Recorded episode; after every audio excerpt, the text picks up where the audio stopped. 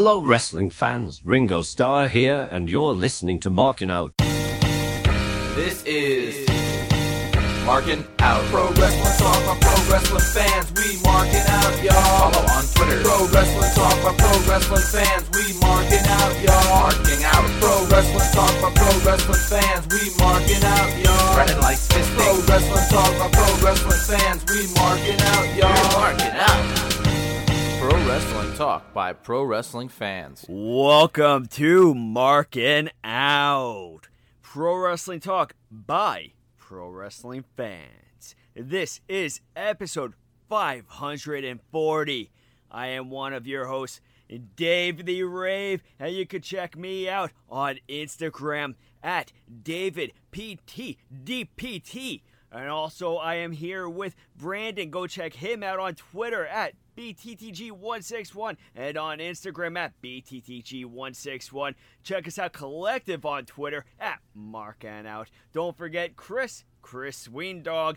And of course, check us out on YouTube, youtube.com slash marking out 11. And like us on Facebook, facebook.com slash marking out. Go ahead, buy some t-shirts. We got a new incredible t-shirt up there for you to buy. ProWrestlingTees.com slash marking out.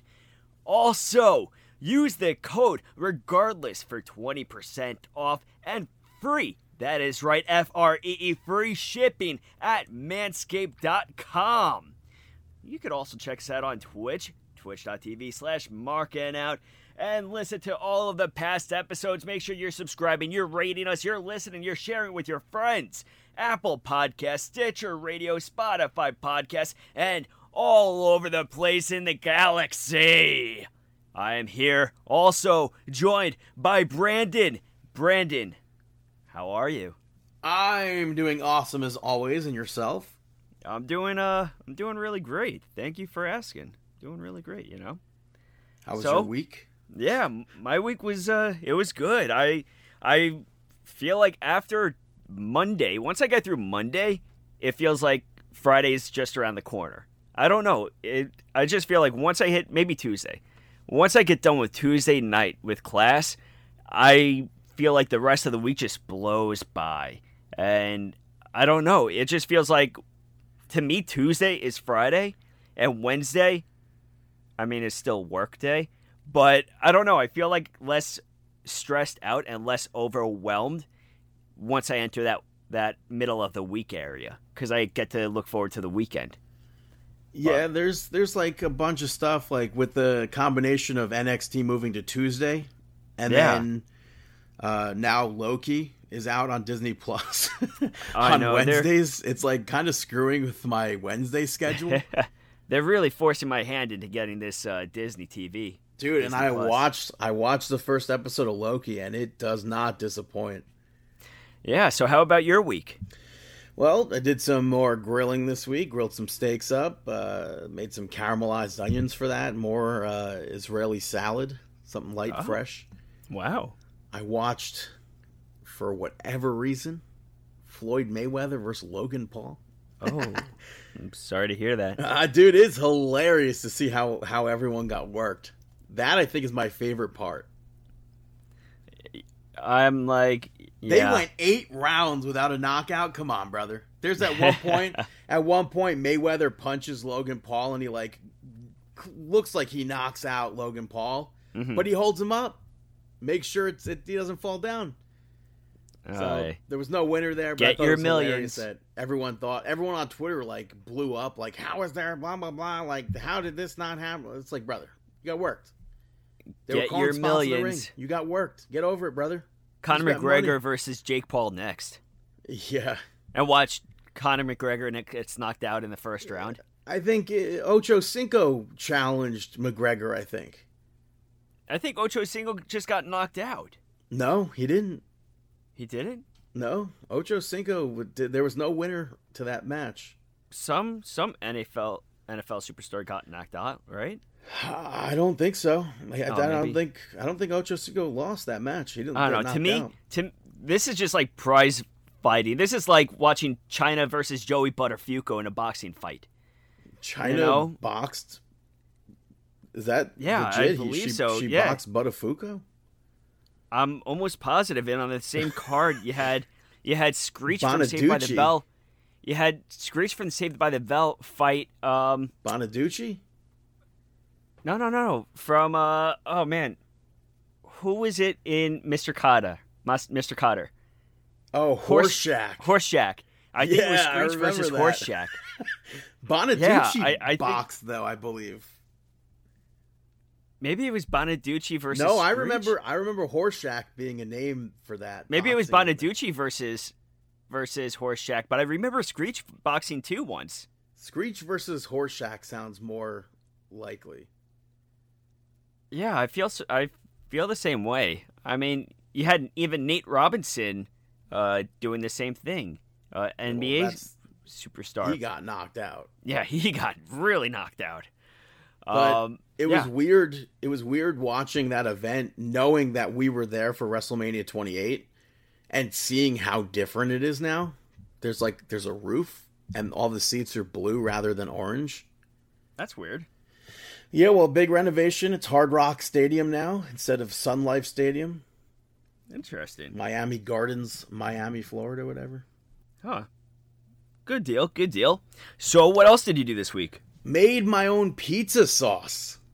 Wow. I think I'm gonna make my own pizza on Saturday, probably, hopefully. All right, I'll come over. Eh, no, no invite ne- needed. Uh, No, it's it's I'm I'm I'm vaccinated, dude. I mean, I could come over. it has nothing to do with vaccinations. I just, uh, I, I don't want to hang out with anybody. I do a show Yeah, with but, you. I I, don't need to hang out with you. We're hanging out right now. Yeah, but you can share your food. I could share my food. That's right, but I'm not going. No, to. no, it's okay. It's okay. You can. No, no, it's okay. It's okay. You don't have you don't have to share your food. It's it's it's yours. There's know. a uh, pay per view this weekend that you could uh, come over and watch. Ah, yeah, yes. But speaking of wrestling, I think due to the NBA, um, AEW is getting their ass kicked. Mm-hmm. They're they're moved to the Friday night slot after SmackDown on TNT. This is going to be the the slot for Rampage. I always want to say Renegade for some reason. So AEW fans better get used to tuning in Friday night after SmackDown to TNT. But I think the only thing that I need to talk about from last week was Tony Schiavone introducing Mark Henry. Mark Henry comes out, no music, no entrance video. Speaks about how AEW isn't broken, but he's there to turn some screws, whatever that means. Mhm. Bub, uh, Bubba Ray apparently told him that was the wrong thing to say. It's uh, tighten some screws. And then he also teased getting back in the ring, and everybody freaked out. I mean, he didn't really tease. He just said that he got more gas in the tank. Was, what I would call that a tease. I guess. I, you got. He looks in great shape. Absolutely. Lost tons of weight recently. Yeah, good for him. But he gets cut off by Vickie Guerrero. Also, I guess we should, before we say that, who would you want to even see him face in AEW? Mark Henry. Yeah. Um, probably Big Show. I mean, I, that No, come on. That's um, Mark Henry versus. Let's see. I would say Lance Archer, Lance Archer would be cool. What about what's his name? War, Warlow. Wardlow. Wardlow. Wardlow. Maybe him? Brian Cage. Brian Cage would be interesting. Miro. I don't know if we've ever seen Rusev versus Mark Henry. What about Marko Stunt? No. Yeah, I wouldn't I want to don't see that either. so. Even though you know the IWC would love it. They would Uh, Dude, they would love it. They would have no problem with that. in in a I would I a match that I kind of wouldn't mind. You say Marko Stunt. I don't think I would mind seeing Mark Henry versus Johnny Silver. We've seen Silver work those guys before. Oh yeah, you know, I mean, you know that that's going to be a great match. And Silver so I yeah. definitely understand.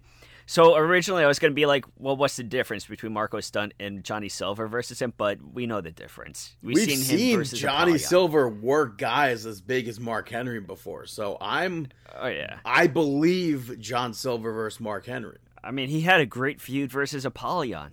Yeah, you know, it's yeah. I definitely, I, I could definitely see what you're saying, and I agree. I think that but would be cool. Vickie Guerrero cuts Mark Henry off Huge heat. Best heat in the company. But she introduces Andrade El Idolo as the newest signing to AEW. And it like my first reaction is wow, this is awesome. Andrade is in AEW. The more I watched that, the more and more I got pissed off at it not with Andrade being in AEW, but first of all, the fans did not even react after she introduces him. He comes out, no music, no entrance Tron. Commentary is super confused. He so hold on out, before you continue. Hold on before you continue.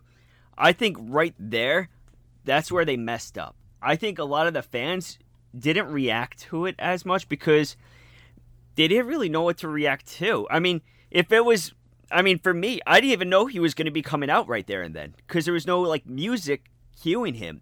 I think that what really lacked in that segment was a theme song, music, a Titantron, something to cue the fans and be like, and here he is, instead of just letting it linger and then, oh, he just nonchalantly walks out.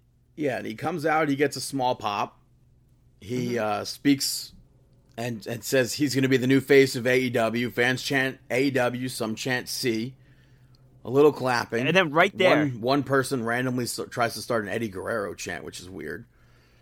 And then it dies down as he's leaving. Well, right there, right there, that when he finished, right, right when he finished, they needed music. They needed a theme song. They needed something to cue these fans into being like, okay, now he is leaving. Not not allow crickets to, you know what? Like it was infuriating to watch because you needed music. And you know, the one the thing that is amazing that is a veteran move, Vickie Guerrero.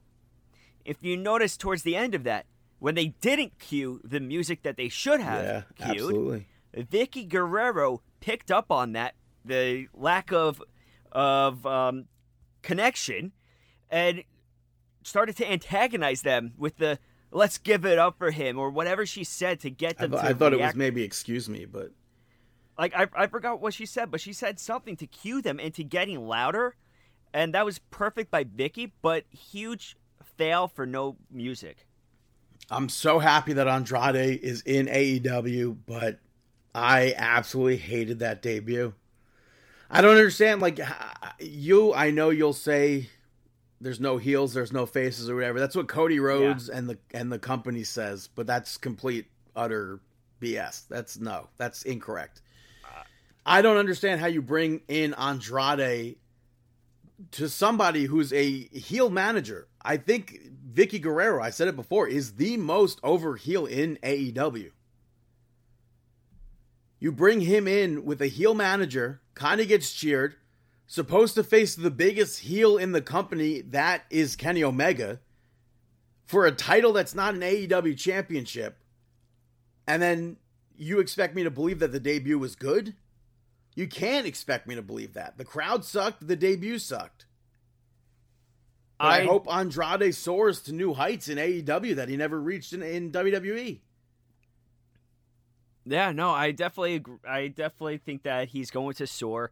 And yeah, I don't see heel versus heel being an issue. I don't see face versus face being an issue. I see just a, I just see good wrestling match potential.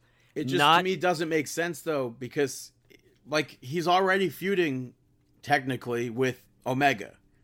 There were no signs of that on Friday. Hmm. Vickie Guerrero has a stable already, or manages. I don't even know if she's still with a stable or whatever, but she manages Nyla Rose. I don't want to even see Nyla Rose and Andrade in the same stable. I mean, she they don't have to be in a stable together. She just could be like, Like Bobby Heenan, I guess you would. well, then you had the Heenan family. Well, no, I'm obviously not talking about the Heenan family. Oh, okay, okay. Yeah, Didn't something Bobby like that. Heenan manage people without Jimmy Jimmy family? Hart managed multiple people at the same time. Right. He would just change his jacket. You know. Maybe that's a better example.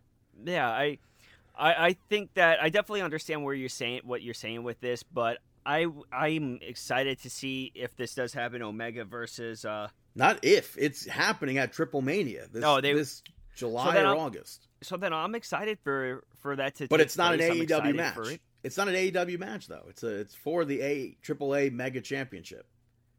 Yeah, but it's still promoted by AEW too. Mm, I mean, are they are they having I'm, having I cannot safely say that that's going to be heavily promoted by AEW or even promoted given the fact that we barely saw any promotion the last time Kenny Omega wrestled in Mexico for, with the AAA championship and most recently with Impact and him winning the Impact championship. We did not see any of that on AEW uh, on AEW TV. Mhm. Everything storyline was done on Impact. And for whatever reason, the only thing that uh, AEW seems to care about to push storylines, which isn't even a, a big storyline anymore. I have no idea what's going to happen now that Serena Deeb is no longer the NWA Women's Champion, is the NWA Women's Championship. That's like the mm-hmm. only title that we've seen show up and defended, be defended on an AEW card. We've seen, okay, no, that's incorrect because we have seen the, the AAA Mega Championship defended on, I believe it was a Dynamite, might have been even a Dark, but there was nothing like to that. So I'm not confident in them in, in, in being able to say Andrade versus Omega will be 100% promoted on Dynamite. hmm But I Yeah. if I need Andrade to, to pick up that championship. I agree with you. He has to pick. He's going. I feel like he's going to win it, but I'm excited to see what he does in AEW, not And I certainly don't think he needed a manager. But I guess that's what they're bringing him in as a heel, I guess. Yeah, gets him over with Vickie. But again, I don't think that was necessary. Yeah. Um, but that's really the only thing, unless you need to talk about the the Britt Baker women's segment where she ha- handed out uh, Big Mac coupons, but wasn't allowed to say McDonald's or Big Mac for some reason. I don't know why you'd have a segment like that if she can't if- check for your hamburger sandwich or whatever. hmm Made no sense. But uh, that's all the AEW. I, again, it's on Friday nights. Difficult to cover when we record Friday nights. hmm Um, so moving over to some WWE talk, it was officially confirmed that SummerSlam will be taking place at Allegiant Stadium in Las Vegas, Nevada. And reports going wild all over the internet about this. I still don't understand the Saturday date. There's still the aspect WWE, according to the dirt dirt sites, dirt sheets, news sites, news gimmicks, still trying to push heavily for Cardi B to come and host it. I There's rumors that SummerSlam is going to be finished before the start time of Pacquiao's fight.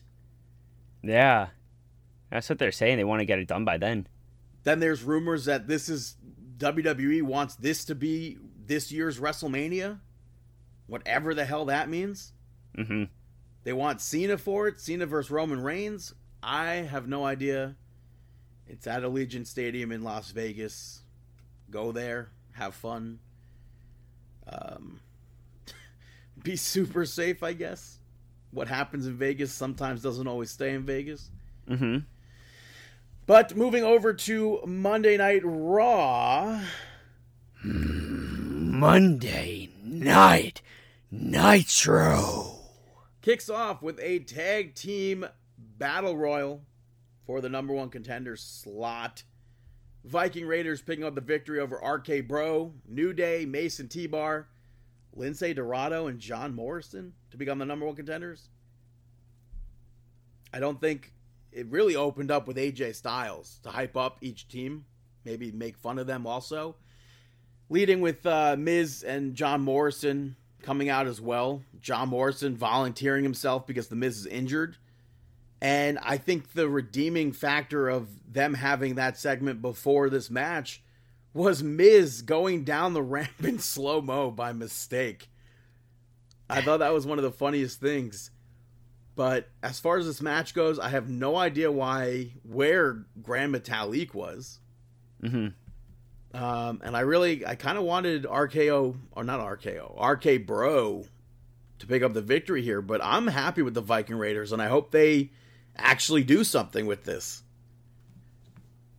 I agree with you. I think that I'm excited to see what's next uh, in store with this. It'll be fun. Later on, we had uh, Amos eating Ivar's turkey leg. Maybe they got that from Busch Gardens. I don't know. Now that they're Mm. in Tampa.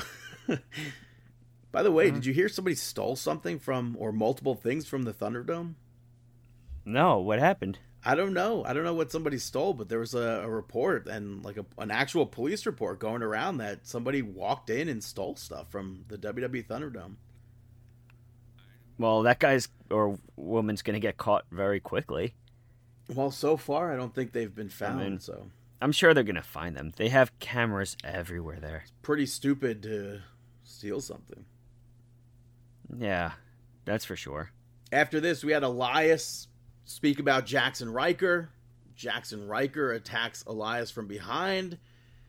Ryker, no, uh, no, no more long hair. Got himself a little uh, crew cut there.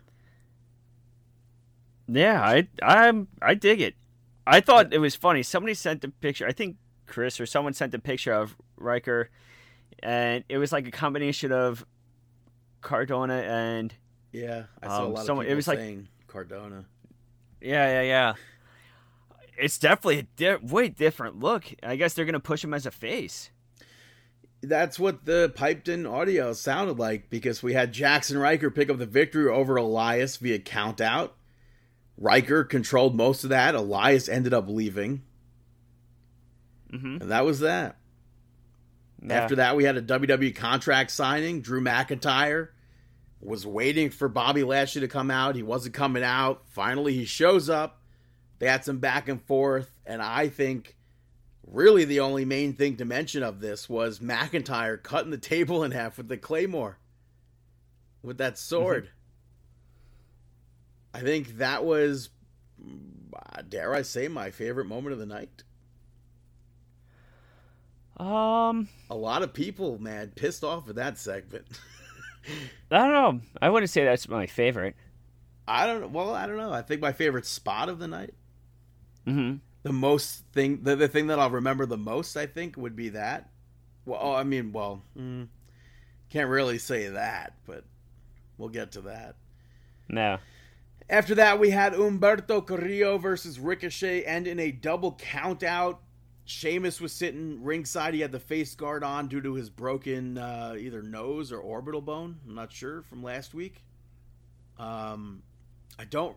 I didn't really get Umberto facing Ricochet for the number one contender spot here, Mm-hmm. but at the same time, I kind of did get it. But I just, I don't know. I thought they were gonna end up having a tag match. I don't know. I I didn't really get it either, and I am not a fan of the double count out. They both, well, they both teased jumping onto Sheamus to kind of scare him. That uh, Spanish fly off of the apron, leading to the double count out, was Mhm. a good good move. I guess that just was a way to keep them circling this feud with Sheamus being out. Mm-hmm. But speaking of out, Nah. Eva Marie is coming next Is week. in. Yes, she's coming to WWE Raw, making her return next week. Evolution is back. Now I saw some rumors about um, potentially uh, uh, Piper Nivens coming in. I saw that as well, and I would I wouldn't mind it, but Piper Niven, to me at least, was kind of in a storyline with Jack Starz. So if you take her away from NXT UK, there goes Jack Starz. Then I, I mean, he was tagging last week with Nathan Frazer, so I guess that could set him up to be like set you free, Jack. You're on your own, sort of thing. Mm-hmm. Yeah, But, there's. uh, I mean, yeah, I'd be I'd be all for Eva Marie with Piper. I'm a I mean, there was also Niven. a rumor of Mercedes Martinez being up there too, but I guess it got scrapped for Piper. I mean, Hmm. allegedly. yeah. but I think that that would be interesting. I just don't want. I mean, it can help too, you know, because you and me are probably the only people out there that actually believe that she. I can't say the only people, but we are certainly in that minority. Yeah, like that. Actually, think she is a good wrestler. She does have potential. You know, I feel like a lot of people forget about even the Bella twins. You know, when they left, everybody thought that they sucked. And they were awful in the ring. And they were dangerous. And they're always getting hurt and this and that. And when they came back, everybody was on them so hard. But they showed that they improved a ton. And very slowly, they gained support of the crowd. And I feel like we're going to see some sort of a similar ev- ev- evolution going up. But evolution, Evolution, sorry, brother. evolution uh, going on. But but I really think with with Piper, uh, I feel like it can be beneficial to play into that entire uh, heel aspect where she could always attack someone and then hide behind, kind of like uh, HBK and Diesel back in the day Right. y- you know, where she could antagonize, she could be the mouthpiece, she could do something to really get under the skin, and then Piper could just be that muscle. Yeah. So I can see next that. up, you had Jeff Hardy pick up the victory over Cedric Alexander. Wow, Jeff Hardy getting the victory. Dude, I fully expected him to lose this, so it was a nice surprise. Yeah. When was the last time we saw Jeff get a victory? It's been a, a bit, but Jeff Hardy, that promo beforehand saying that people don't respect the the locker room veterans anymore, and he's going to be teaching Cedric that. I hope this isn't the the end of Cedric and Shelton, but I want more from this. This was a quick match. I think that this could this I think that this is the end of Cedric and Shelton. I mean, what else were you gonna did you want from them? Did you want them I to know. reform So I the feel like there should have been a big blow off match.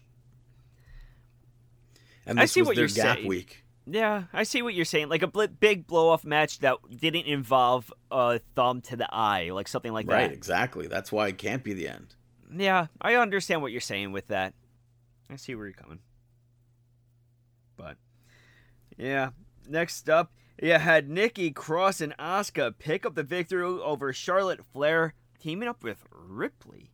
Uh, Rhea Ripley, that is, of course, you know that. This Um, match took place because Charlotte tried to get her loss against Nikki Cross struck from the record.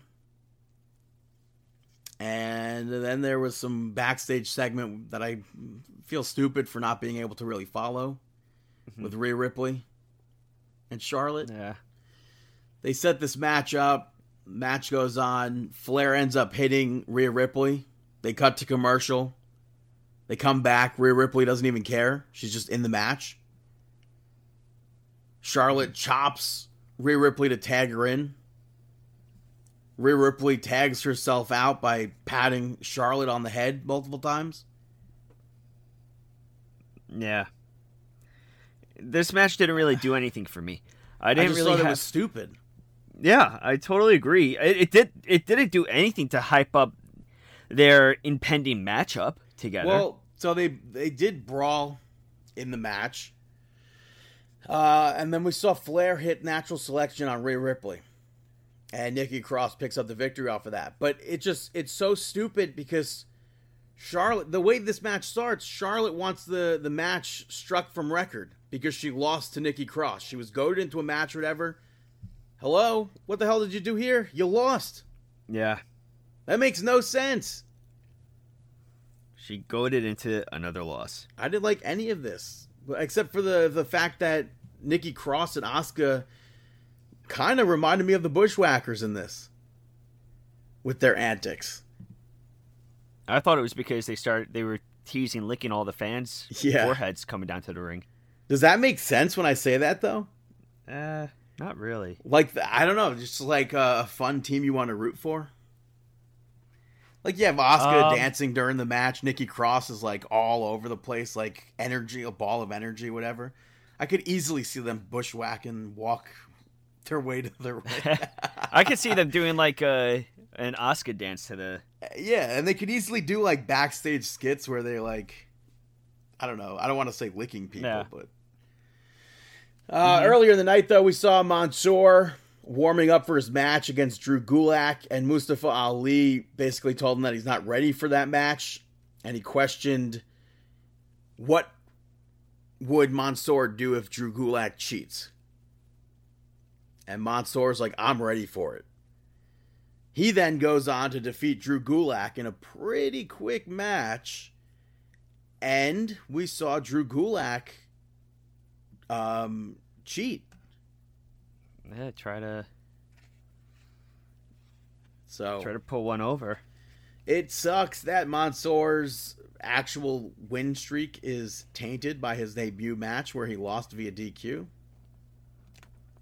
Um. He was on. He was about to be fifty and zero. So Oh. It kind of Gotcha. sucks, but here he's got that win again, and uh, I'm looking forward to more Mansoor and and Mustafa Ali. Not Yeah, sure what wonder what will why come. why they made why they didn't want him to have that undefeated. Yeah, I have no idea. Yeah. Doesn't make But- sense. Earlier in the night, though, we saw MVP speak to Kofi Kingston about Kofi Mania and how he sees something in Kofi Kingston and how he saw something last week. But then he saw weakness. He showed he um he shook Drew McIntyre's hand after he lost. And he said that the reason why Kofi Mania ended was because Kofi let it end. Kofi goes on to defeat Riddle. We didn't see Randy Orton accompany Riddle to the ring after he asked him about that backstage. He did show up though during the match. Goes after Xavier Woods. Kofi maybe showing a little bit more of an aggressive side in this. Drop kicking Randy Orton to, to help him away from help him get away from Xavier Woods. Mm-hmm. And then we saw Randy Orton do that backdrop onto the commentary table to Xavier Woods. We saw um, Kofi Kingston hit that falling star onto RK Bro. We saw another uh, standing frog splash. I don't even know what to call that move that we saw Kofi does to the standing Matt Riddle's back. Yeah. That I hope is in WWE I don't know. I 2K22, can't even- I can't even probably think not of going to the be name in the to mo- call in the game. I can't even think of a move a name to call it. The Yeah, but the- we saw what? I don't know. I was Did gonna say com- boom drop? I was gonna I was gonna combine frog with bro, but it just doesn't even sound right. It's not even Riddle's move. It's Kofi. Yeah, but Riddle could use it. Yeah. Speaking of Riddle using moves, though, he used Randy Orton's draping DDT. He went for an RKO. Kofi Kingston reverses that and eventually hits Trouble in Paradise to pick up the victory. Yeah. So it's nice to see Uh, that even. Well, also, I was going to say it was nice to see that even though uh, RK Bro did not win that tag team battle royal, they're still out there together. However, I think Randy Orton shook his head at Riddle and walked off afterwards. Hmm. I don't if remember. I remember correctly. I don't remember. After that, though, we saw Nia Jax and Shayna Baszler backstage, and Nia basically just trying to warn Shayna Baszler. Baszler's like, I don't care about Reginald. I don't care about you. I don't need your help. But Nia Jax with a warning, saying that she knows Alexa Bliss, and she knows that Alexa Bliss is different now. And then we move on to probably the most talked about segment of the week Alexa's Playground. Shayna Baszler comes out and immediately knocked the rocking horse over. Alexa Bliss and Lily wanted Shayna Baszler to apologize to Lily so that they can be friends. Then Baszler refused to apologize, blamed all of Reginald's accidents on Alexa Bliss, and then Shayna grabs Lily and apologizes for her just being a doll. We see Alexa Bliss attack her. Shayna Baszler steps on Lily, and that's when the lights start to, to go out. They flicker. A, a wall of fire shoots up the ramp, leading Shayna Baszler to the backstage area. A bunch of stuff fell backstage while Shayna was was walking or trying she to was, dodge like- things. Trying to escape it, she was just being like pretty much stalked by a, an entity. I don't know. Yeah, and then she locks herself in a room, tried to deny that things were happening. The lights flicker in there, and Lily appears in the mirror. So she breaks the mirror, and Monday Night Raw ends with her screaming. I mean, let's not forget that uh, she would look in the mirror and see Lily, but then she would look behind her and Lily's gone. Right. You know, she was only seeing her uh, appear in that mirror image of her, and just very. It was a very weird segment. There was absolutely nobody backstage, which is obscure. Um, and it it was as if she walked into Lily's playground almost, like Lily's world. So, I mean, if you're listening to this, you most likely know that the internet hated this segment. Yeah. But I, on the other hand, quite enjoyed it. I thought it was a big swing for WWE to do. And it really reminded me of the the build up to Undertaker and Randy Orton from Armageddon 2005.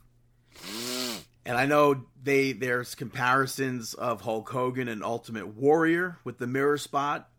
Mhm. There was that mirror spot with Randy Orton and uh, and Undertaker as well.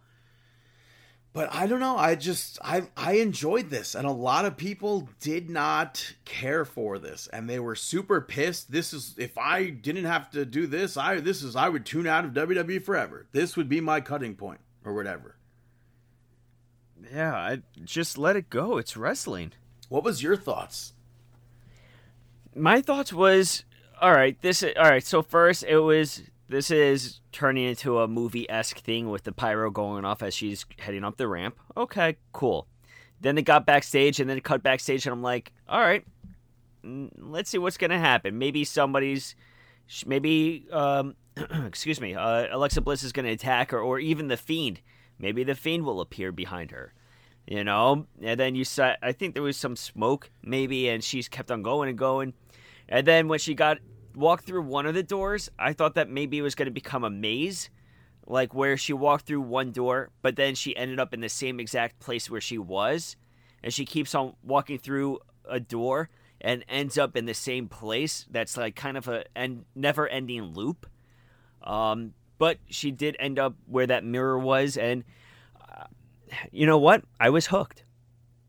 So even if I didn't like this segment, even if I bashed this segment, said it was stupid, it made no sense, it was awful. Shayna Baszler deserves. did you? Huh?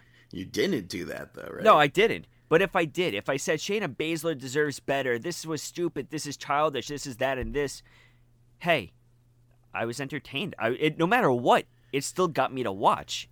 And it's It- so weird because like there's people that are like, brother, have you not seen like Ultimate Warrior and Papa Shango or so and so? stop! Why did you bring? Why do you have to bring that up? That's the one feud that I need closure on, and I will never have closure on it. But people people are bringing that up in defense, and they're like, it's a different era.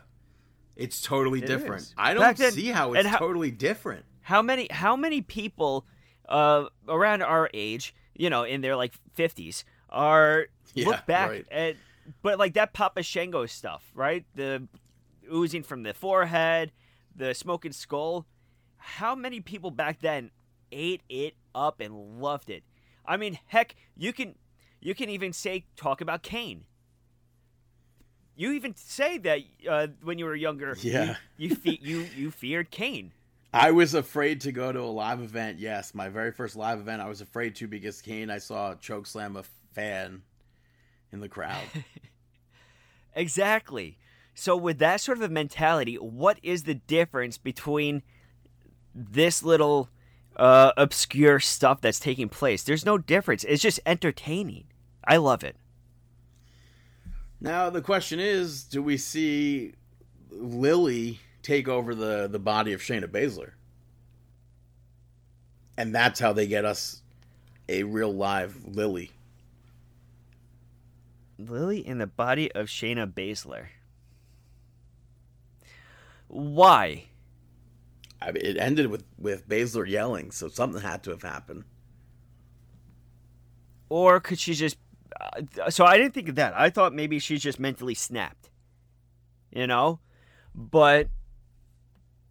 I don't think she's going to take her body. I think the next few uh, Raws, we're going to see more of a talking backstage where maybe we'll see Baszler and then she's going to keep on looking over her shoulder, looking over her shoulder and expecting to see Lily. But maybe Nia Jax is there and she gets startled by Nia Jax and then Reginald and then she punches Reginald and that causes a flare up and stuff. Or she hits Nia Jax and they're saying, oh, Shayna Baszler is starting to unhinge and she's starting to lose it. She doesn't know who to trust. She doesn't know what to believe. And it's all Lily just playing mind tricks on her. I could see something like that happening. What's Well- your, what, yeah, Only time will tell. that's for sure. Well, talking about time, let's talk about some NXT. And yeah, not really talking about time because Time Splitter uh, Kushida wasn't on the card. No, But he was not. But Oney Lorcan was, and he picked up the victory over Austin Theory. We actually got that hard hitting style from Oney Lorcan in this match, uh, which I feel like it's kind of been a bit.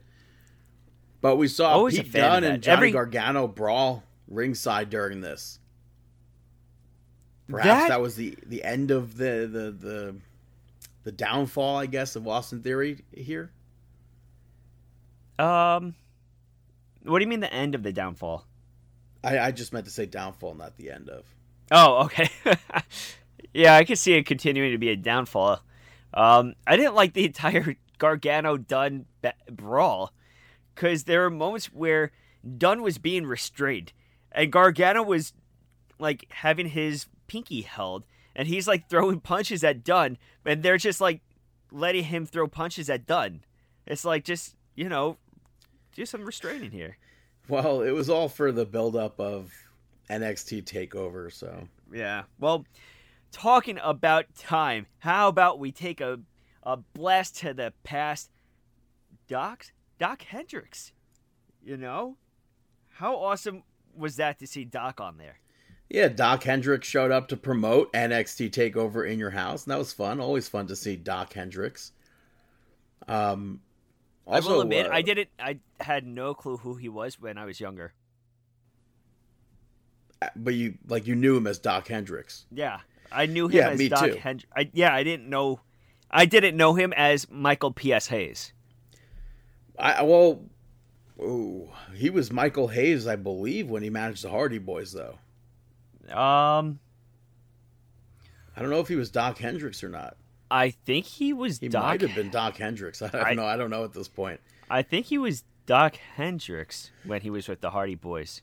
Um, in regards to Oney Lorcan, though, we saw Bobby Fish later on in the night training, and uh, put Oney Lorcan on notice, saying that he had not forgotten about Oney. Yeah, that's true. But after that Doc Hendricks segment, we saw Legado del Fantasma come out. Escobar speaking about Bronson Reed. Bronson Reed almost immediately comes out, replaying the footage of Escobar getting squashed by Bronson Reed from last week over and over again. And Escobar challenged him to get in the ring, do it again. MSK come out for backup. And Legado challenged them to a winner takes all match for all three championships. Or all two titles. I don't know how you count the tag team titles as uh, singles or triple. or uh, doubles, I should say. Double? They are two separate titles, but. Yeah. But So I'm looking forward to that match, and I think that should be a fun match at TakeOver. yeah. Agreed. After that, we saw Hit Row come out, stare them down during their entrance. Both teams. Both teams. And then uh, Isaiah Swerve Scott went on to pick up the victory over Killian Dain. I liked all the evasion tactics from Isaiah Swerve Scott. Yeah. It just um I was noticed like during this match I was just like, wow, this is weird. Like f- a few years ago, if you told me that Scott versus Dain was going to take place in a WWE ring, like some of these matches that we're seeing right now, it's just weird. Yeah, but uh, Ashante the Adonis got involved. Maverick jumps on him. Top Dolla takes Drake out. Killian Dain ends up losing the match after a drop kick to the corner. But I don't know. Like the referee saw Ashante the Adonis touch Killian Dain's leg, preventing him from doing what he wanted to do. Mm-hmm. So I, I'm not sure why that wasn't a disqualification. Oh. But good point. I guess that's like a whatever point is moot sort of situation. Yeah, yeah, yeah. After that, we saw The Way being interviewed about Poppy, mainly Candice LeRae, because Indy Hartwell was only focused on Dexter Lumis. And later on, Triple H and William Regal was speaking to Poppy, putting her over. And Triple H like, "Oh, don't you uh, have a new uh, album?" Uh? And she goes, "Actually, it's out right now." And literally at that second, pushes a button on her phone drops her EP, her NXT EP, the, all the music that we've heard in NXT that people have been begging for for weeks to hear uh, and have on Apple Music and all the, the the streaming platforms, Spotify, finally out. And uh, Dexter Lumis showed up. I cheered because, like, for literally two months to the day, even more so, I was like, I want to see Dexter Lumis and Poppy in some sort of gimmick in NXT together. So he shows up, gives her a drawing. They hug. Indy Hartwell sees Well, they- this and they- runs they- off.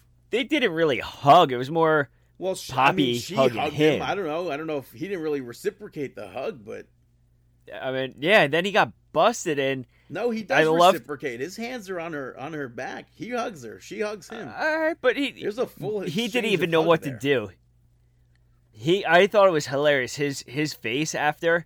Yeah, Triple H it- too.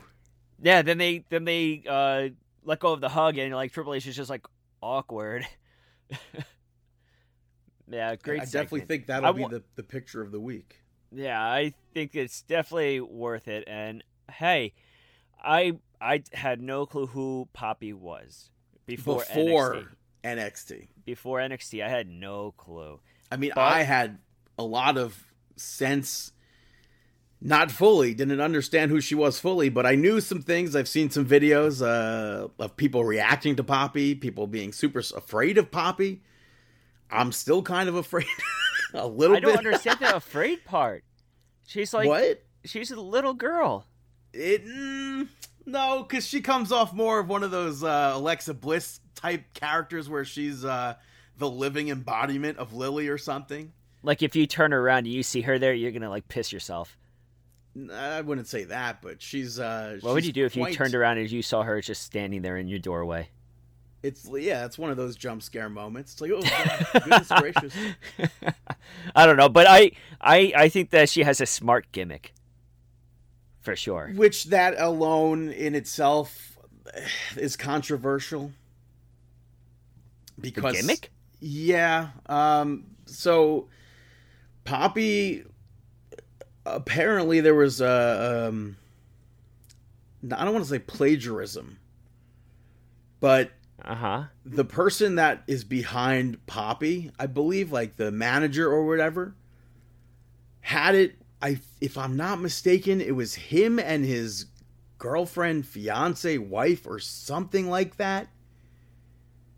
And, or maybe not even. Maybe it was just a client of of the dude or something like that Uh huh. if I'm not mistaken. And this is the pretty much the gimmick that the the, the woman had had. And something went south between those two, and this guy ends up with Poppy. Poppy doing basically the same thing. Hey, I mean, if the other person didn't have it copywritten, and this guy is the one of the creators of it, If I'm not mistaken. I mean, it seems like this person was the one of the creators. So But again, if I'm not mistaken, I feel like that might be how that story went. hmm hmm Not a hundred percent on that, but that's like some old YouTube lore, perhaps from a few years ago. Mm-hmm. I don't know. I mean, behind all of these gimmicks, there's someone that ha- Well, yeah. that's creating them. You know, I think even behind Lady Gaga, there was uh, Trent Reznor from uh, Nine Inch Nails, and Ma- Marilyn Manson. I think What do you mean they you know behind all of these.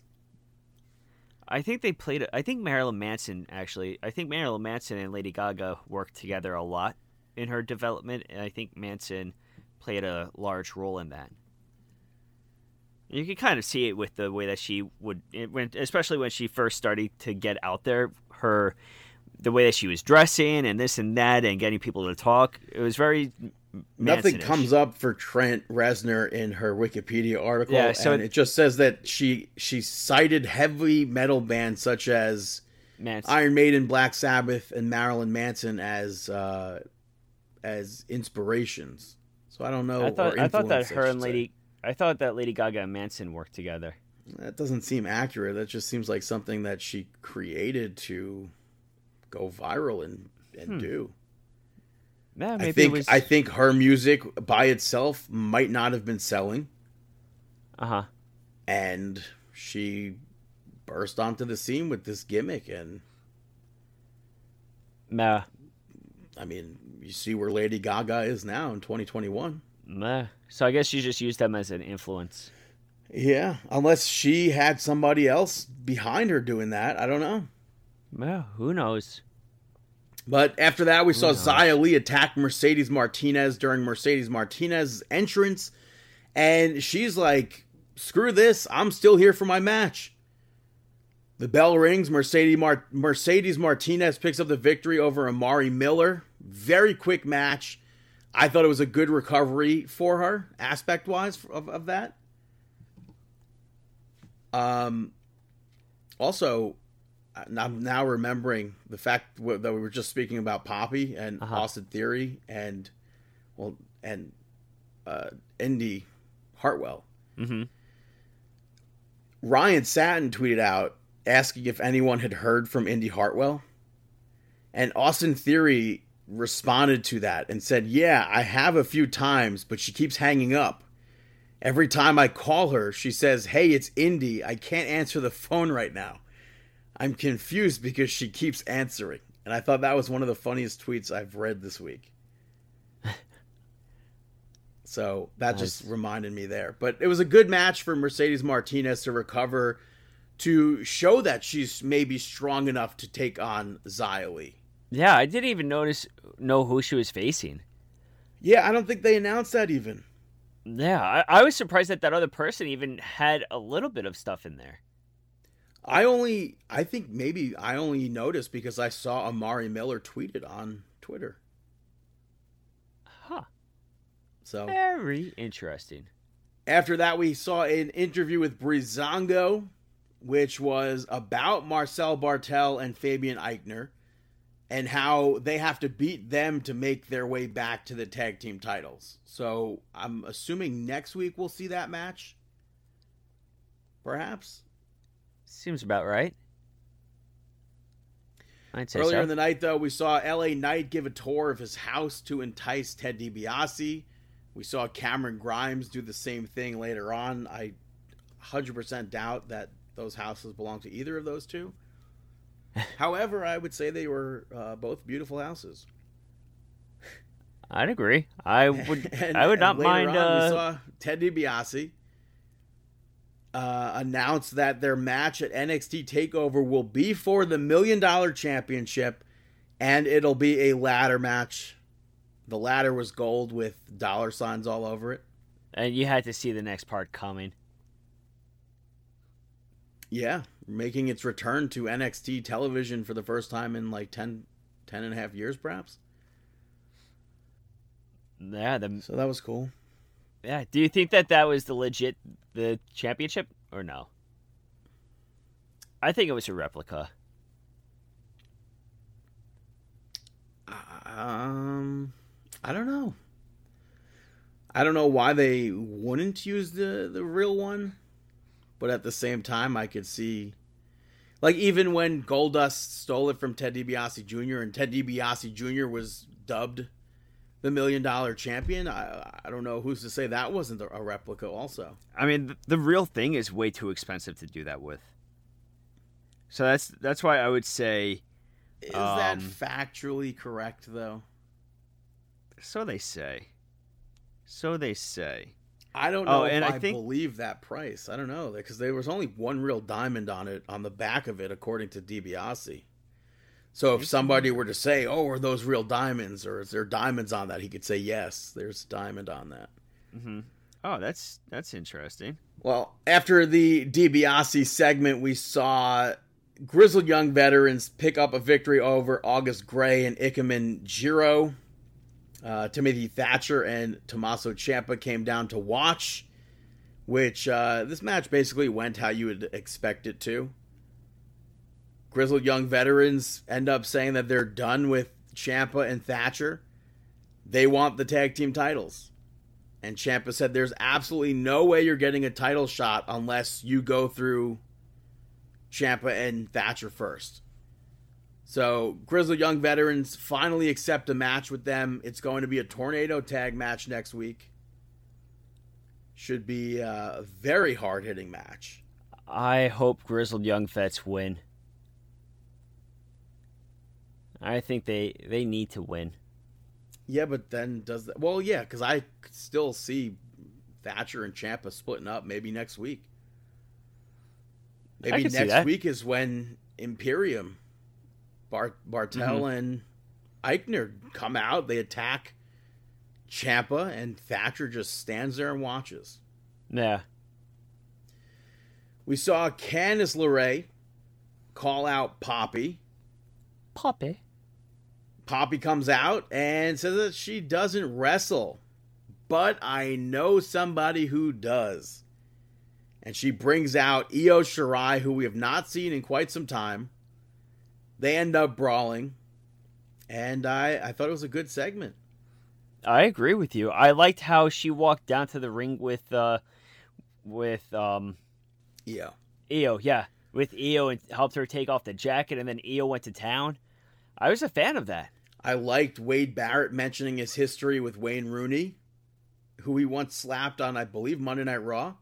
Mm-hmm. And I liked Beth Phoenix mentioning how she once had dealings with Maria Menounos, both tying it to celebrities or outside figures to who are not normally in a wrestling environment. Mm-hmm. Maria Menounos, we've seen wrestle live.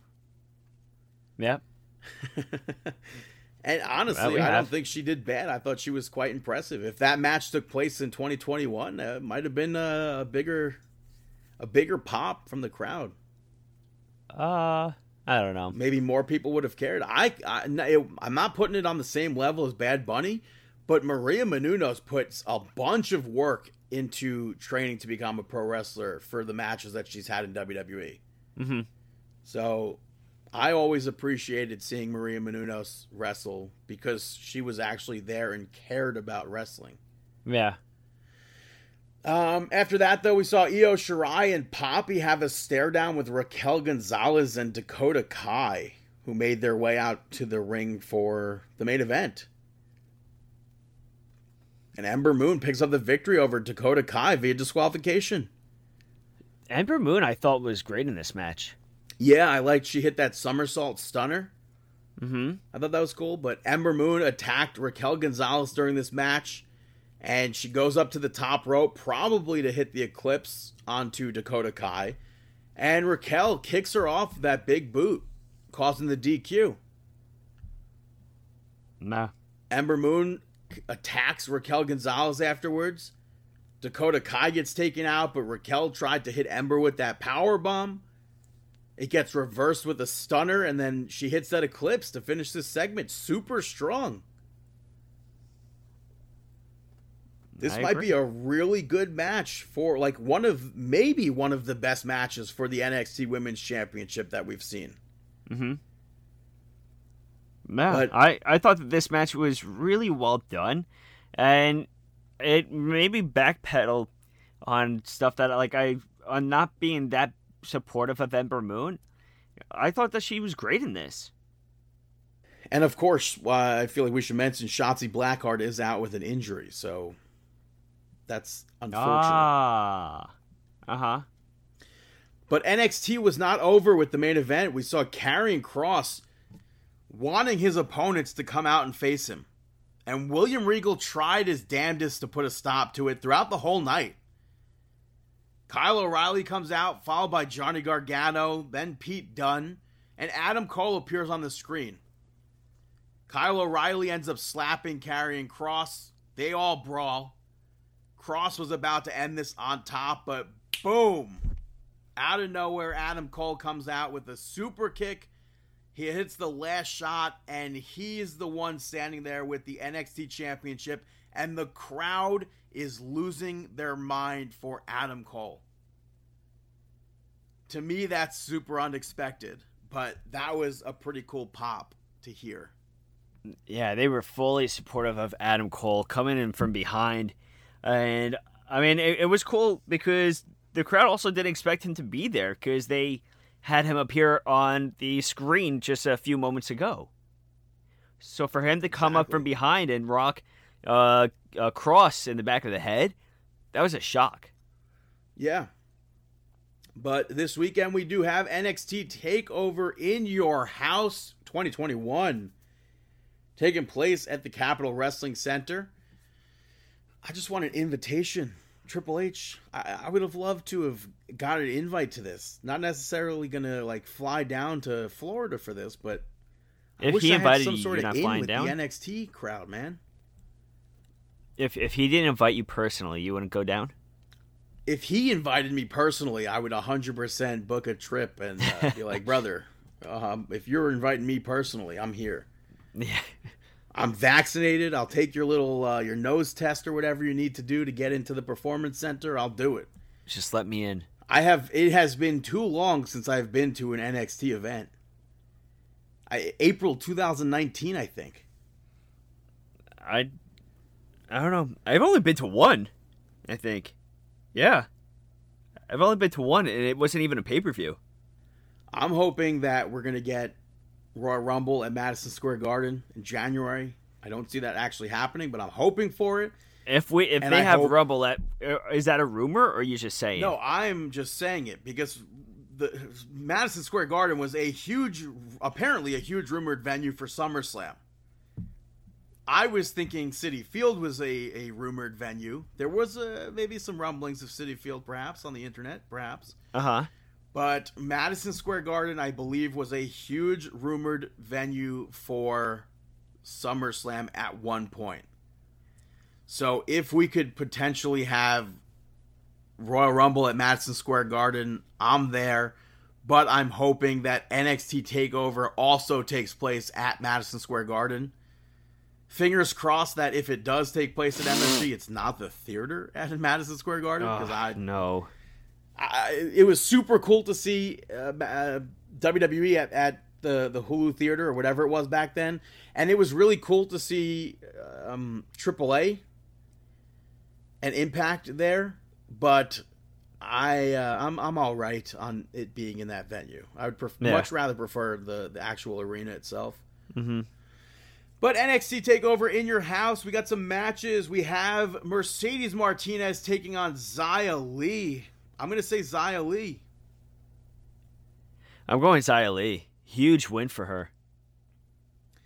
Four and plus she has that uh, the Mae Young Classic loss. She's trying to prove that she's more than that now. True. For the NXT Women's Championship, we have Raquel Gonzalez defending that title against Ember Moon. I'm gonna say Raquel Gonzalez. I'm going Raquel Gonzalez as well. A million dollar championship ladder match. Cameron Grimes taking on the, uh, the L.A. Knight. I almost said Los Angeles Knight for some reason. I'm going Grimes. it seems like LA Knight could probably pick up this victory. He can, but I feel like there's more to do with Grimes. And I would much rather see Cameron Grimes win this. And I'm going to say Cameron Grimes. And I hope that Ted DiBiase does not have some sort of heel turn and like helps LA Knight win or something. Maybe we'll see Ted Jr. come back and, and help LA Knight That'd be so wild. I don't think that's going to be a thing, but man, that'd be something else. That'd be interesting. In a winner takes all six man tag team match for the North American Championship and the Tag Team Championships, we have Bronson Reed, the North American Champion, MSK, the Tag Team Champions, taking on Legado del Fantasma. It seems like because this is winner takes all, it seems like Legado is going to pick up the victory here. I could go with Legado. I would be I could disappointed. Bronson Reed literally just won Ah, that North American Championship less than a month ago. And MSK won the titles in in uh like just over 2 months ago. that's true. All right, all right. I'm gonna go with uh, MSK and uh, Reed. I see what you're saying. I'm going to say Reed and MSK as well then. And then a main event match, fatal five way for the NXT Championship. The champion, Karrion Kross, defending against Kyle O'Reilly, Pete Dunne, Johnny Gargano, and Adam Cole. I'm going Kross. Karrion Kross, like we were just talking about, list of uh, recent champions. He just won the title uh, around two months ago as well. I'm going to say Karrion Kross retains. Yeah. But think he- after Kyle O'Reilly, Adam Cole, Johnny Gargano, and Pete Dunne are no longer in that scene, who's next? Goldberg, Goldberg. Right? That's the only logical explanation. That's the only person I could think of. Um, I don't know. I really don't. I would love to see a, a singles feud of him versus Dunne, but who else would be able to step in there that's not part of this match right now? Dexter can't- Lumis would be an interesting feud. I just don't see that. Hmm. That is NXT Takeover in Your House. Moving over to NXT UK real quick. It opens up with Walter making his return to NXT UK. Basically, it was just to put him over as being the longest reigning modern champion in WWE. No new challengers emerged. Nothing really came of this. It's just his return.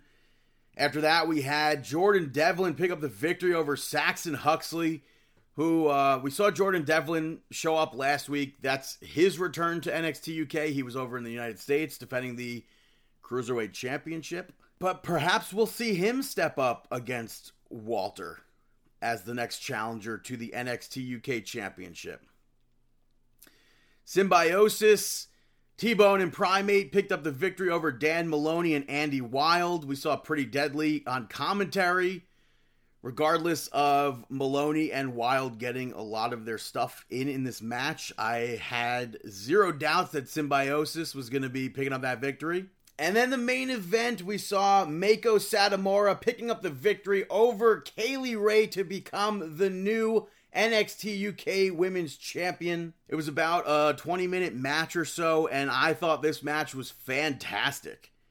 We saw them uh, each use each other's moves. Kay Lee Ray used the Death Valley Driver. We saw Meiko hit the Gory Bomb. I liked the stuff on the outside of the ring where Kay Lee Ray went to use the championship, but Meiko ducked it, hits that Death Valley Driver. And then a bit later on, we saw Kay Lee Ray hit that Gory Bomb onto the ring apron. Uh, back in the ring, Meiko Satomura hit that Scorpio Rising to end the 649 day reign of Kay Lee Ray. I don't know if her reign was going to end sooner had uh, COVID not been a factor, but now she is up there as one of the longest reigning champions in WWE history. Such a historic reign. And if you don't really watch NXT UK, you don't watch NXT UK, go out of your way to watch this match. I thought it was so good. And now, perhaps, maybe it's just a matter of time before Kay Lee Ray shows up on SmackDown or Raw or NXT here in the United States.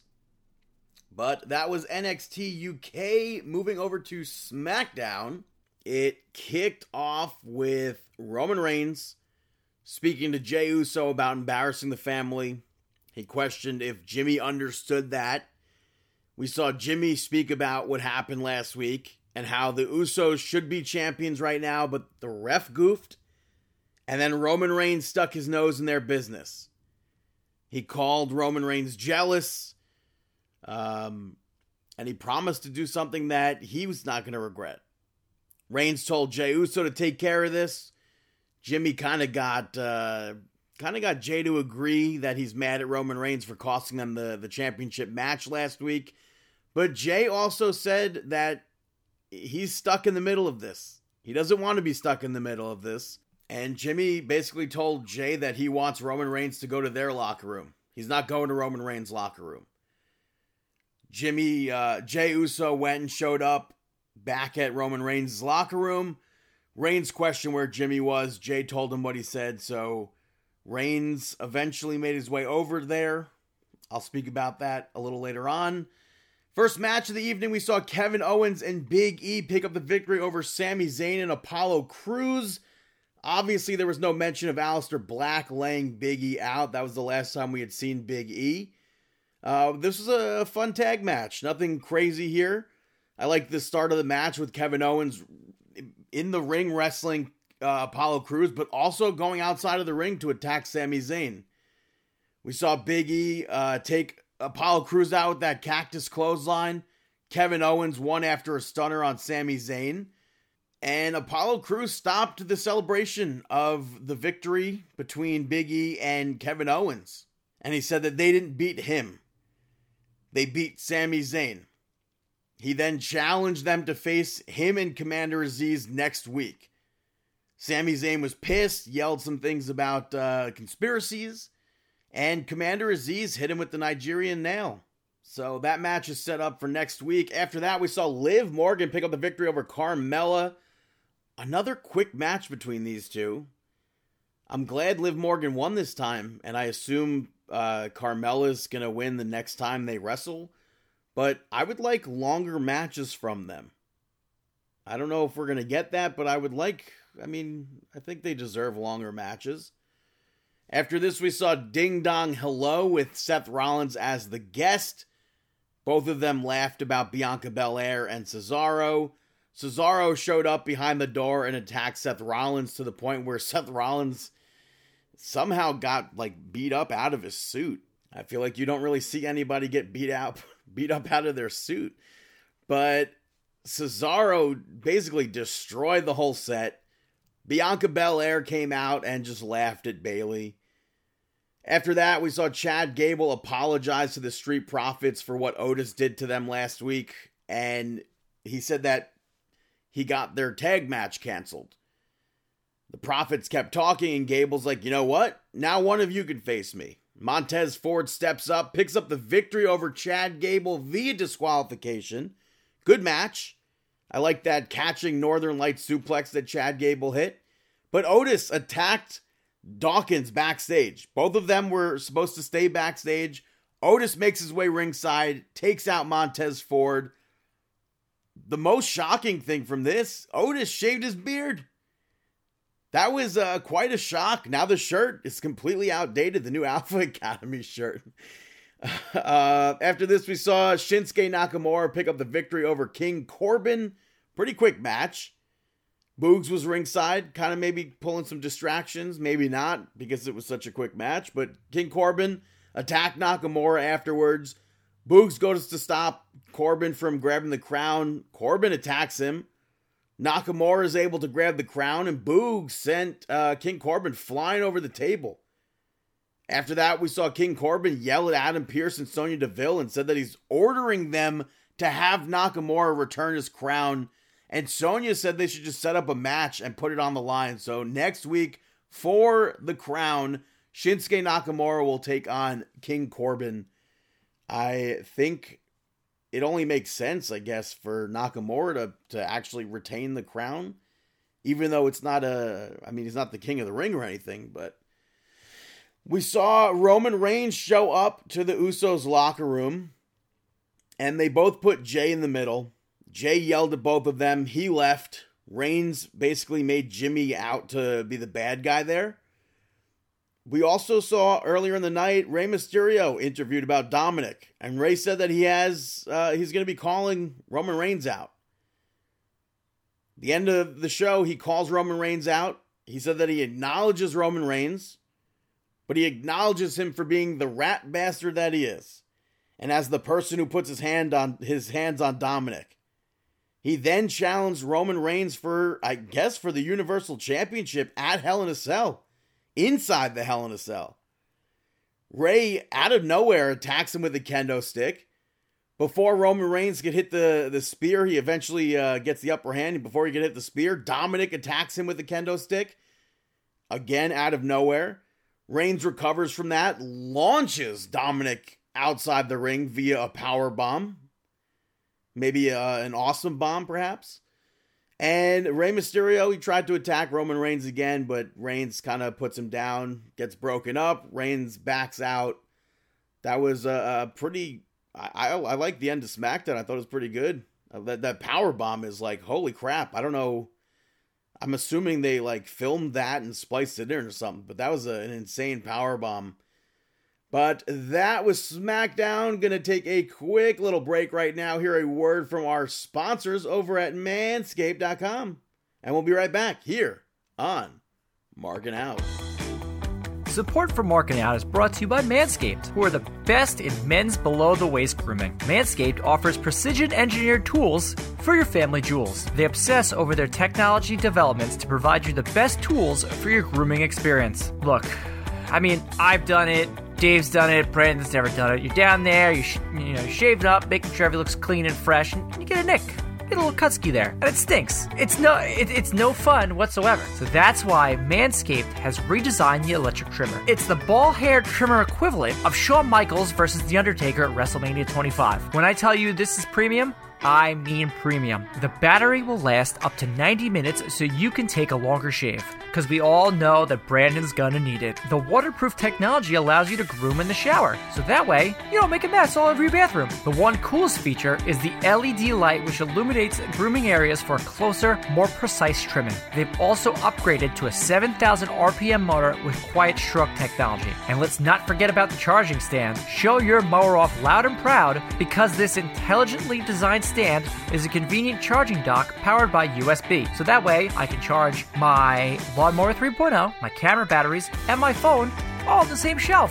Huzzah! If you're listening to me speak right now, I want you to experience it firsthand for yourself. Trim that junk of yours and get 20% off and free shipping with the code regardless. That's one for this uh, read at manscaped.com. Your balls will thank you. Get 20% off and free shipping with the code regardless. That's two for this read at manscaped.com. That's 20% off and free shipping at manscaped.com and use the code regardless. That's three for this read. And folks, if you want your boomer sooner to be fruity, delicious, fruity, fruity, delicious, fruity, delicious, well, then use the code regardless to get 20% off and free shipping. That's now four for this read. Don't forget to sauce it. Welcome back, ladies and gentlemen, to Marking Out episode 540. Head over to manscaped.com, pick up that lawnmower 4.0, use the code regardless, get yourself 20% off and free shipping.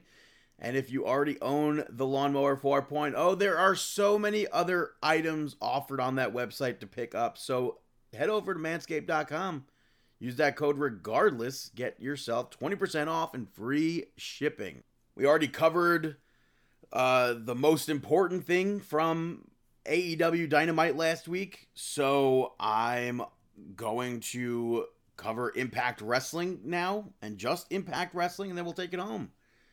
Impact Wrestling uh, kicks off with that Impact and AEW Summit, and uh, it's about the, the match at Against All Odds. Don Callis tried to talk Tony Khan and Scott D'Amore out of putting Sami Callihan in the championship match with Moose and Kenny Omega. Scott sets the match at against all odds for a one-on-one match. He agrees to his terms. Tony said that a title match like that should not take place in the Impact Zone, but at Daily's Place. So that gets set up. So the the whole card's gonna be taking place in Nashville, except for that main event match taking place at Daily's Place. And then whoever walks out as champion will have to face Sami Callihan at Slammiversary. I think it's pretty obvious that the winner is going to be Kenny Omega. So Don Callis again afterwards was trash talking with the elite backstage. Scott then sets up a match for Against All Odds, a street fight.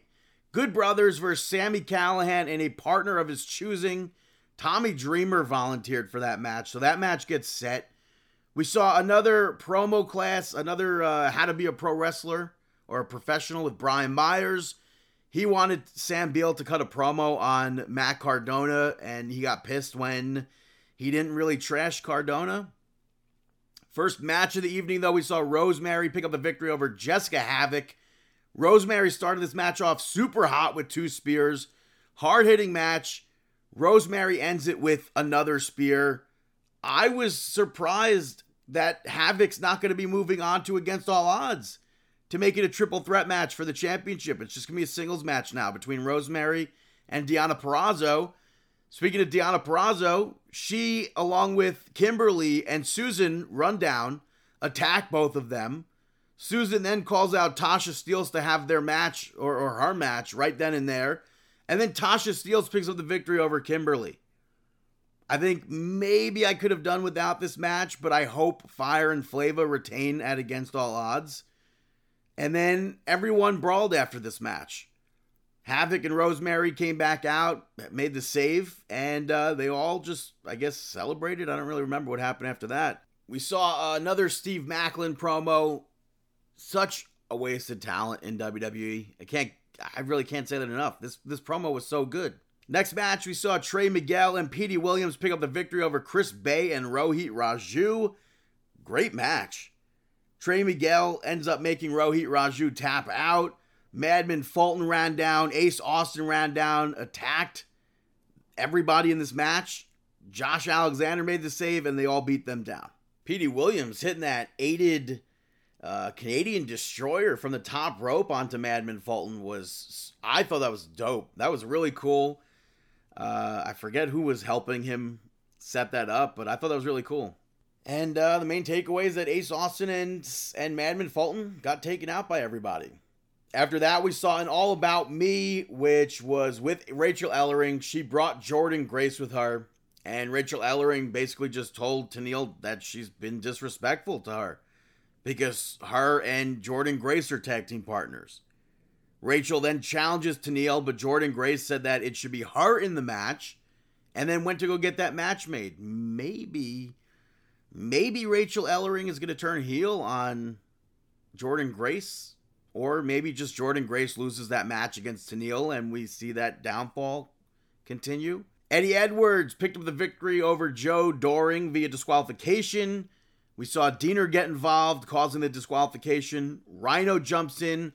Kojima makes the save and comes out on top of that segment. Main event saw W. Morrissey pick up the victory over Willie Mack in a no DQ match. I would say that William Morrissey or W. Morrissey controlled most of this match and afterwards went to beat down Willie Mack. Rich Swann runs down to make the save, gets broken up by security. Morrissey maybe gets the upper hand there, and then Swann ends it, hits him with a chair. Good ending to Impact.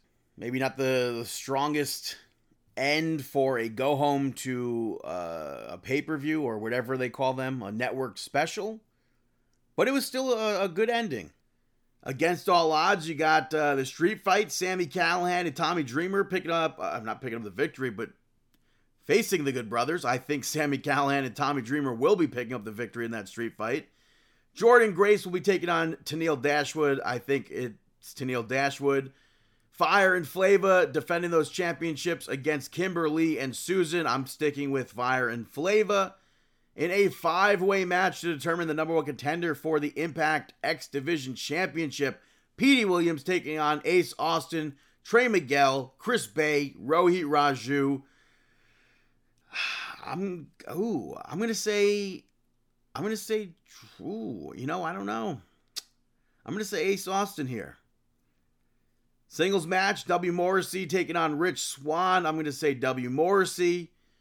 For the Impact World Tag Team Championships, we have Violent by Desi- Design defending those titles against the Decay.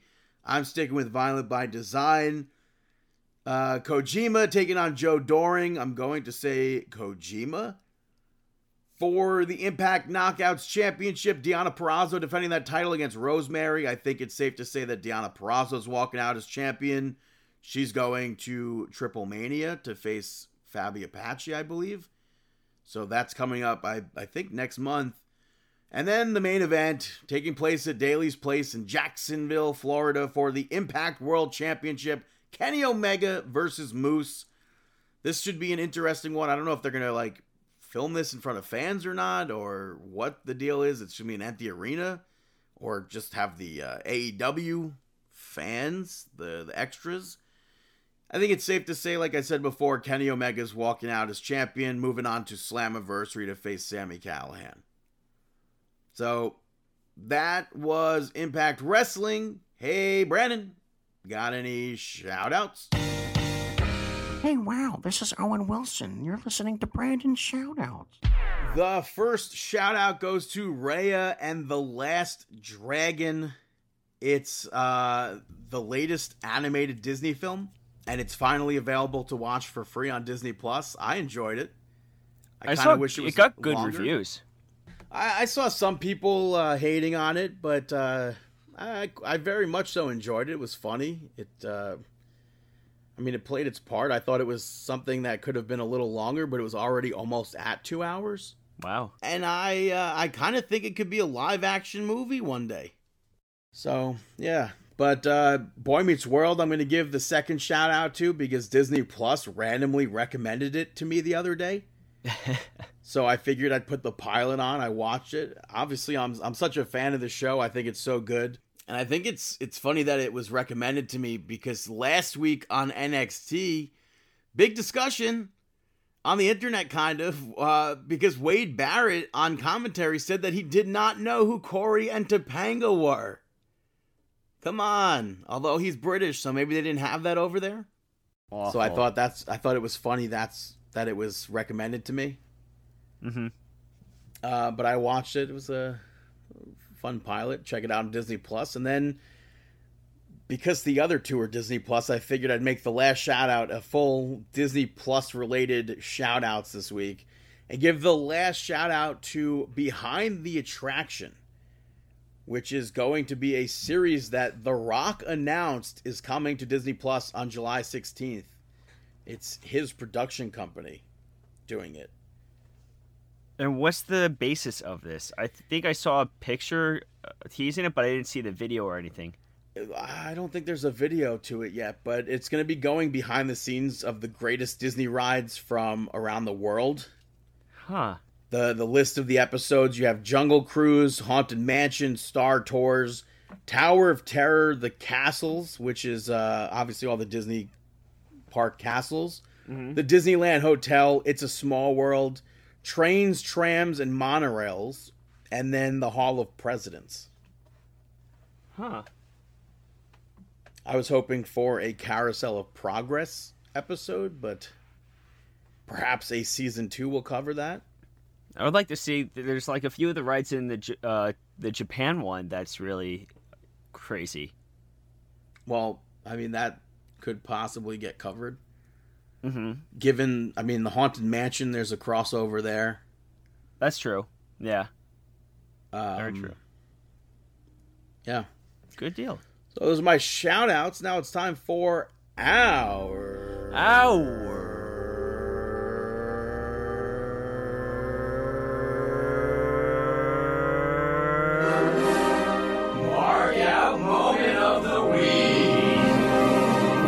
is right, our mark out moment of the week. I'm going to start out with a smaller one and move to a bigger one. Uh, and Oh, just say that alright, I, alright. I really enjoyed WWE's Most Wanted Treasures this week with Brutus Beefcake, Greg Valentine, and Jimmy Hart. I thought I it was have to- cool I to, to watch see uh, Brutus's mask from WrestleMania nine, and then some of Valentine's robes. And I guess That's cool. shin guard too. I, I, dude, it's so bizarre to me. So they go to this dude who has like a bunch of gear from Greg Valentine. He ended up becoming friends with the guy. But they were going after one robe, but there was definitely a robe that I recognized from his appearance on Sunday Night Heat, I believe it was, randomly. I don't even Mm-hmm. still don't understand that. But in that house, the guy had what looked like Brutus Beefcake's like full gear from WrestleMania 9. But for That's some cool. reason they literally only went after the mask, which didn't make sense to me. But it was cool to see and I think also uh, Bret Hart's biography on A&E this week I thought was fantastic. I think that might be my favorite uh, biography that they've done so far.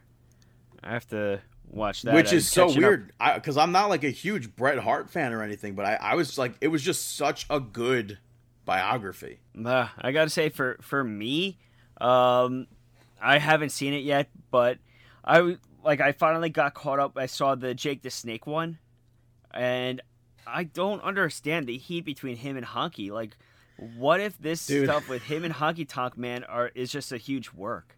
I I have no idea, but I just thought it was funny. But he did the same thing with Warrior, so What who you mean? knows what that is?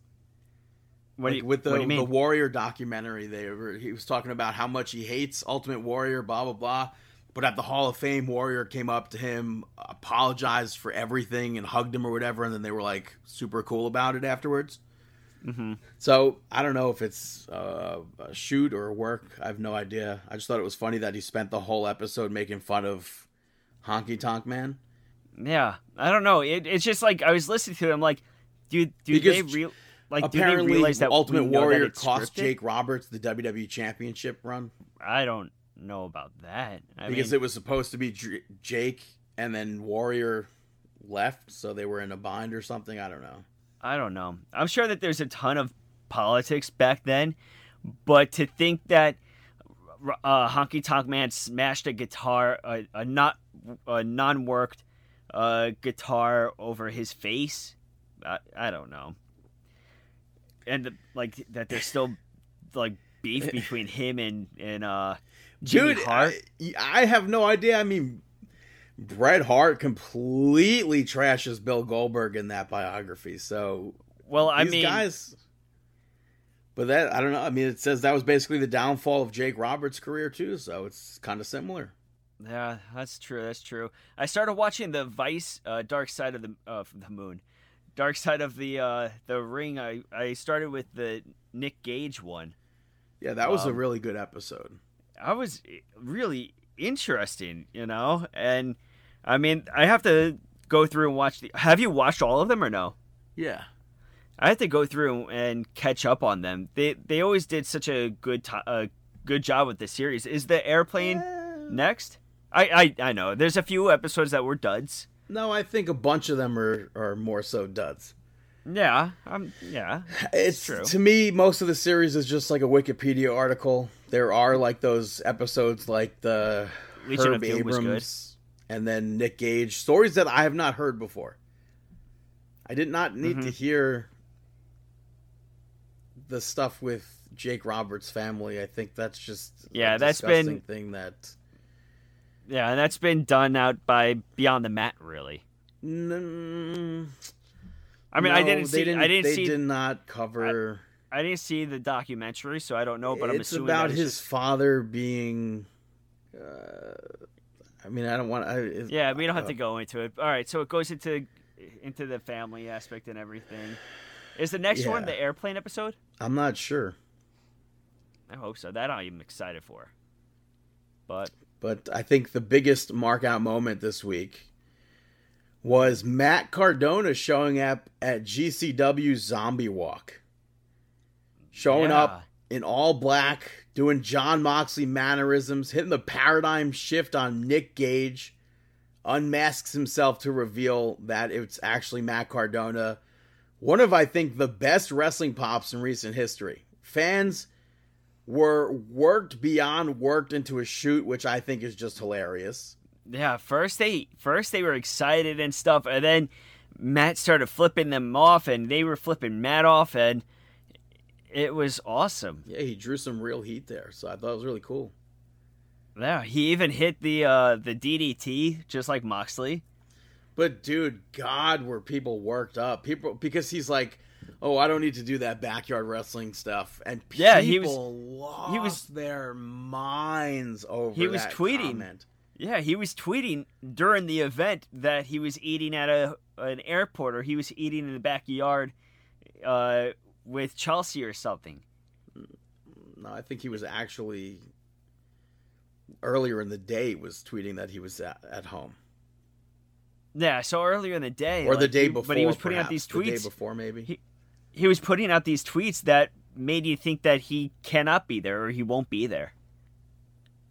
But definitely an awesome pop.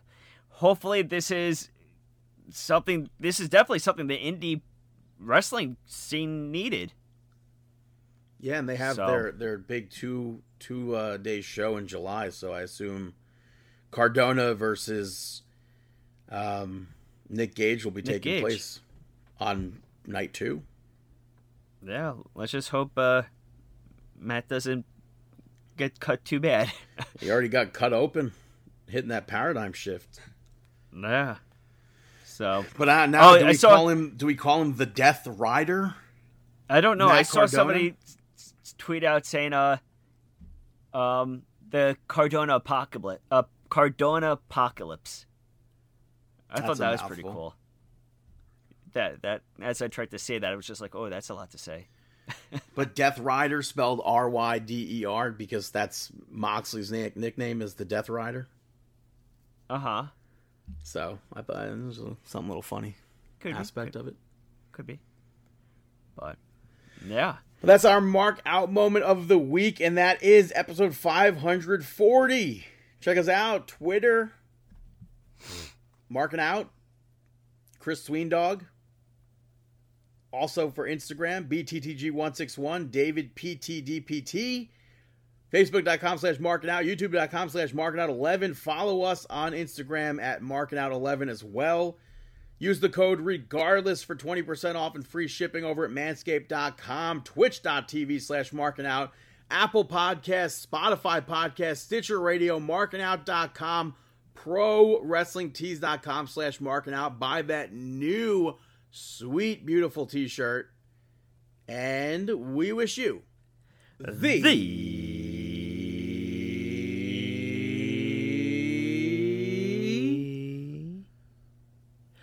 best, best of luck, in your future, endeavors. endeavors. Have a fantastic week. Ah.